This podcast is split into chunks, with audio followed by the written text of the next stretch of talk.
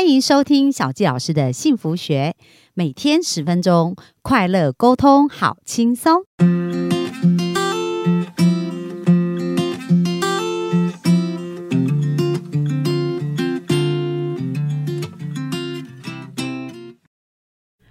欢迎收听小教师的幸福学，很开心又在空中跟大家见面。那本周我们想要聊的这个主题是跟职场，就是职场当中的人际关系，还有我们职场的关系。那我自己本身非常喜欢这个部分哦，因为我从小我就很热爱工作。那在职场上呢，在这个工作的领域，其实我觉得我有很多的收获跟学习。所以本周就跟大家来聊一聊我自己的一路上面的一个经过。那在今天开始分享之前呢，我想要先跟大家分享一个小小的故事哦。那在这个故事里面，他讲到啊，就是有三个工人，那正在盖一个房子。那有一个路过的人就非常好奇起啊，就问他们说：“哎，你们在做什么？”那这时候第一个工人就说：“哦，我就是在赚钱呐，所以我现在就是在工作，然后赚钱。”那第二个工人呢，他说：“哦，我在打造一个。”一栋美丽的房子，然后呢，所以我现在在建一栋漂亮的建筑物。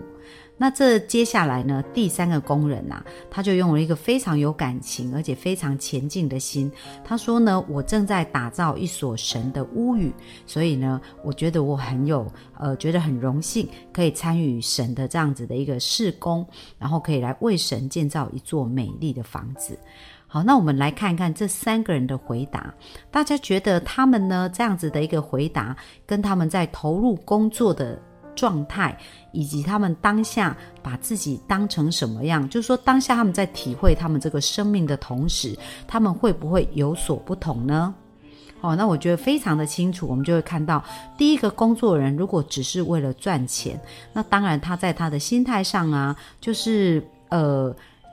不会有很多的快乐跟热情嘛，因为他只是赚钱。那第二个稍微好一点，是他觉得他在打造一个漂亮的房子哦。可是我觉得最棒的是第三个心态，他看到他做这件事情的价值，然后他觉得他是在为神建造，因为他们在打造一个教堂，他觉得他是在为神建造一所屋宇，然后让更多人可以来这里崇拜。所以呢，我们要为自己的工作找出这个工作的意义跟价值是非常重要的。因为呃，在昨天我们是不是有谈到，其实我们生命啊，三分之一的时间碎掉了，而三分之一强的时间几乎都是在工作。那如果我们没有善用工作的时间，去呃，在工作的每一个刹那，活在当下，去感受到那种美好的时候，那其实我们这三分之一人生非常非常精华的时间，它几乎就是呃是浪费掉的哦。因为如果我们不享受，我们不快乐，我们没有去体会到其中的美好，那相对的呢，这个时间对我们来讲，它就是不是呃那么好。那我再讲一讲时间呢？我们知道爱因斯坦他讲了一个相对论嘛。那常常很多人就说上班一条虫，下班一条龙，就感觉上班的时间好像度日如年，可是下班的时间就过得非常非常的快。那为什么会这样子呢？我想大家应该有这种经验啊。比如说我们在开车，那如果遇到塞车的时候，感觉整个好像被困住，哪里都去不了。那这时候就会觉得工作这个时间是非常的。痛苦就是说，在车子里面时间就觉得度日如年哦，然后觉得很焦躁，然后觉得很不快乐，所以这就是当下我们感受到的一个感觉。可是呢，有没有觉得说，诶，如果说像我们呃跟我们很喜欢的人在一起聊天呐，或者跟我们喜欢的人在一起去约会的时候，哇，就感觉那个时间好像过得特别的快，好像不知不觉一个小时就过去了，然后一天就过去了哦，所以你就会觉得那个时间其实是过得很快。所以其实就印证了爱因斯坦讲的，时间它不是一个绝对，是一个相对论。其实一个小时的时间呢，同样是一个小时。可是有时候我们在做一些事情的时候，觉得这个小时非常的长；但是有时候我们在做一件事情的时候，觉得这个小时飞快的过去。那其实为什么会这样？就是根据我们在当下的投入跟我们的感受很有关系。所以我刚刚讲了，如果我们当下投入的呢是一种非常享受的感觉，你就会觉得这个时间是过得很快的。如果你当下觉得哇，这个时间呢是一个应付了事，或者只是为了交差了事，那也会觉得这个时间很漫长。所以我在工作的时候呢，我记得当时，呃，其实我在竹科工作，然后那时候我讲到，我本来是在采购部门，然后后来到了行销部。那其实人做的事情呢，就是一定是没有办办法全然都全部做我们自己喜欢的做的事情，所以当然还是有某一些部分可能会做到我们自己比较不擅长啊，或者比较不是那么喜欢的事情。那就像我的个性，其实我是很喜欢帮助别人，然后很喜欢跟人家互动，然后很喜欢聊天，那很喜欢爬爬照，就是可以跑来跑去的。那要我坐在一个定点一直做行政的事务啊，或者是一直处理一些呃联络。比如说细节各方面的事情，我是本身就是比较没有对这些事情那么有兴趣哦。那我记得我当时在做的工作呢，因为在工作的时候，即使我们八个小时几乎都是需要待在办公室的。然后呢，我在呃行销部里面的工作，大部分也说都是属于支持，就是去支援，比如说支援业务啊，然后或者甚至后来我接了 OEM 的客客户，那可能呢大部分时间都在处理客户的部分。然后因为客户在国外嘛，所以都会透过文字啊。或者是书信的方式啊，去支持到客户。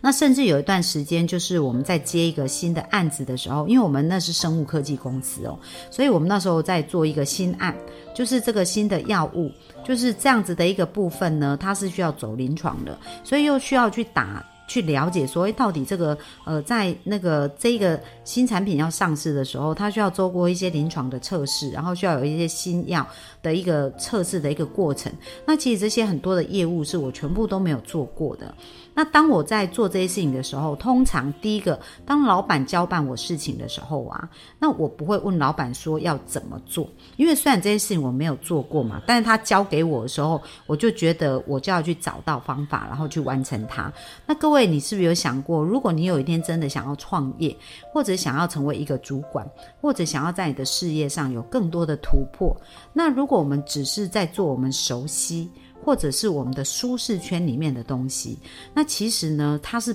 不容易有竞争力的。而且我们知道，如果是创业的话，很多事情的转变跟很多事情的变化是非常快速，我们随时都是需要处理这些转变跟变化。而如果我们在处理事情，一直都是要别人告诉我们、下达指令，然后我们才去做，那我们的人生其实就会呃变成是一个被下达指令才能完成的一个部分哦。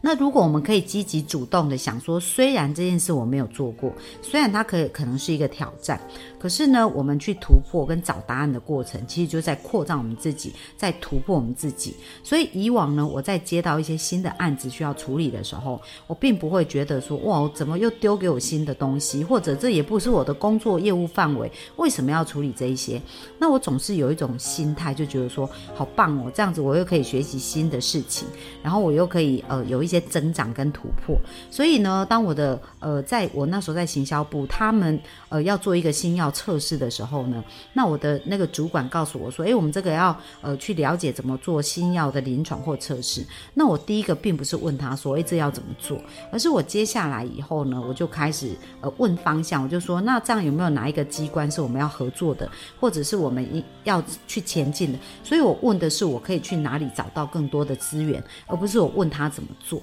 所以，当他跟我讲一些主管机关负责的部分，那我就打电话去问说：“诶，我们现在要进行这些事情，那进行的过程当中，请问我需要填什么样的文件或做什么样的事情？”所以，其实我在呃整个职涯的工作的时候呢，我觉得我自己给自己一个心态哦，就是如果我把自己当老板，然后当创业的人用，所有遇到的事情我都是需要去找解答的。所以我就是这样子哦，一路在做这样的事情。那我也非常感谢哦。其实，在工作里面，我就有很多的发现啊，很多的成长。所以在很快速的时间，比如说。当时呢，我们的公司啊需要导 ISO，因为我们是从三十几人公司，然后来转变到一百多个人的公司，然后准备要上新贵上市这样子，所以从一个呃比较小规模，然后成长到一个呃也是比较中型的小小小中型的一个公司的过程当中，它有很多事情是需要系统化，然后也是要 SOP 化，就是要让这些制度啊各方面更加的上轨道，所以其实有很多的事情它是没有所谓的潜力可循的，因为它正在成长嘛，所以有很多的部分是需要去建构更好的架构、更新的一个事情。那其实这也是很像我们的人生哦。那我们的人生呢，从我们原来惯有的领域，到我们想要成为一个更好的自己的时候，它也是需要不断的突破、不断的成长、不断的去调整新的做法。那所以，当我们在面对这件事情的时候，如果我们都是一一一副就是哇，做这些事好辛苦哦，为什么面对这些改变？那我们可能就会停留在原处，无法进步嘛。可是如果我们觉得哇，好棒哦，我现在可以做不一样的事情，我可以学不同的事情，我可以去看我我自己有什么样的极限跟挑战。而当我们是用这样的心态的时候，我们自己的人生的格局跟我们的人生的一个进度也会有更大。那所以呢，做一件事情就是做所有事情的态度。那我觉得这是一个非常重要的观念，我们绝对不可能说我们在上班这件事情呢，我们的态度是消极，然后是不愿意付出，然后我们的生活呢态度就会变得非常的积极。其实呢，我们做一件事情会反映在所有的面相上哦。那呃，这个是很重要很重要的，就是我们在工作，其实在利用这八个小时的时间呢，去锻炼我们自己成为一个什么样的人的品格。那我觉得这是一个非常非常好的磨练。那我就是这样子。啊，一路上呢，在接受这些事情的挑战的过程当中，我不把它觉得是挑战，我觉得是一个新的学习。然后呢，我甚至还有一段时间呢，我就是在做着我不喜欢做的一些行政的事情啊，因为我刚刚讲到我们的公司当时要导 ISO，然后要导内控。要做内机，然后甚至要导 ERP 的系统，就是呃电脑呢，我们那时候要整合整个系统哦。那在做这些事情当中，很多事情都是新的，所以它需需要有人愿意出来承担，然后承担以外又愿意接下这个工作。所以我们做了，除了有我们日常。固定要做一些事情以外，还需要额外再接一些工作来做。那各位，你想想看，如果是你是老板或创业家，那在这时候有需要一些新的人来当做部门的主管的时候，那你考虑的人的角色呢？你会选择一个平常就是只做分内的事，然后把所有分外就是把所有他觉得不符合他工作职场是全部都推掉的人来当主管。还是你会用一个他平常呢，除了把他自己分内做完，然后他也愿意主动积极去解决跨部门，或者是去呃突破一些工作上的事情，而且愿意多负担的人。那各位，你想想，如果你是老板，你要选择什么样的人来接替这样的工作？哦，那这样子就非常的清楚。那我们想想看，很多人都在工作上想要升迁，然后想要有更大的突破。可是当他想升迁、想要突破的时候，我们来先想想看，他是先拥有了这样子的一个能力，他才可以接下这个工作，还是他接下这个工作才开始学习这些事情？那如果你是一个老板，你想要用什么样的人？那答案就非常清楚啦。我们一定是要先准备自己拥有这样的能力的时候，其实这样的机会就会自然而然出现哦。所以我讲，呃，就是我讲到说，诶，我从我的呃本来是在做一个采购，然后后来变成行销的助理。可是因为助理呢，我们的呃主管就是我们的。呃，部门的经理，他其实是业务出身，所以就很多的事情他不是很了解，比如说跨部门的合作的一些方式啊，然后或者是说，呃，我们在。上下游整合，或者我们在导系统、ISO、内控、内机这一些，他其实这一些事情他是不是很了解？因为他就是业务非常专长。而当时呢，我就很愿意把这所有的事情呢都接下来，然后去了解这些事情要怎么做更好，然后来去支持我的老板哦。我并不会说，诶，你是贵为主管，你怎么这些事都不知道？我并不是用这种态度来对他，而是我觉得，诶，我现在有机会支持到他，我觉得很好，我就把我知道的事情做好，然后去支持到他。让让他让这个部门可以跑得更顺利，所以当我的呃上面的总经理呢，在那时候刚好我们有一个部门出缺，而这个部门就是我们呃公司要成立一个资财部门，要负责进货、销货、存货这样子的一个部门，都呃工作职掌都在我们这个部门。那过去我从来没这方面的经验嘛，因为我做采购进那个公司也只有三个月的时间做了采购，后来就被调到行销部门。但是我的总经理啊，他其实就问我愿不愿意接受这一个。这个工作，那其实他为什么会愿意问我这一些事情？我想就是从他观察我平常在工作一个态度。那后来我的确就接下了这个职务哦，然后运用了在大约八个月的时间，就让这个部门从零到完全上轨道。而且呢，八个月这个部门就成为我们全公司第一的部门。然后另外呢，就是我们的呃。有很多呢，每一个职掌呢人员的面试啊，跟他们的定位，跟他们所有的这个事情呢，其实都非常顺利的去做好。然后我觉得这也是平常我在当员工的时候，我对于主管的一个支持。那我的老板呢，他呃，当我自己当一个主管的时候，诶，其实呢，我也迎来很多我的呃下面的员工，他愿意支持我。所以这就是我们在工作一个态度，会反映在我们的生活，或者是我们在转变的很多面向。然后另外呢，我再分享一下，就是后来我离开这家公司，呃，我在这个公司待了六年，其实在职务上有很多的一个学习。那其实在这家公司，我到了第三年，其实我的薪资呢几乎是成长了百分之七十左右。所以我离开这家公司，我的薪资其实是成长一倍以上的。那后来我到国外去读书，就是呃去完成我的一个游学的梦想，所以我在国外待了一年多的时间。而当我从国外回来台湾的时候呢？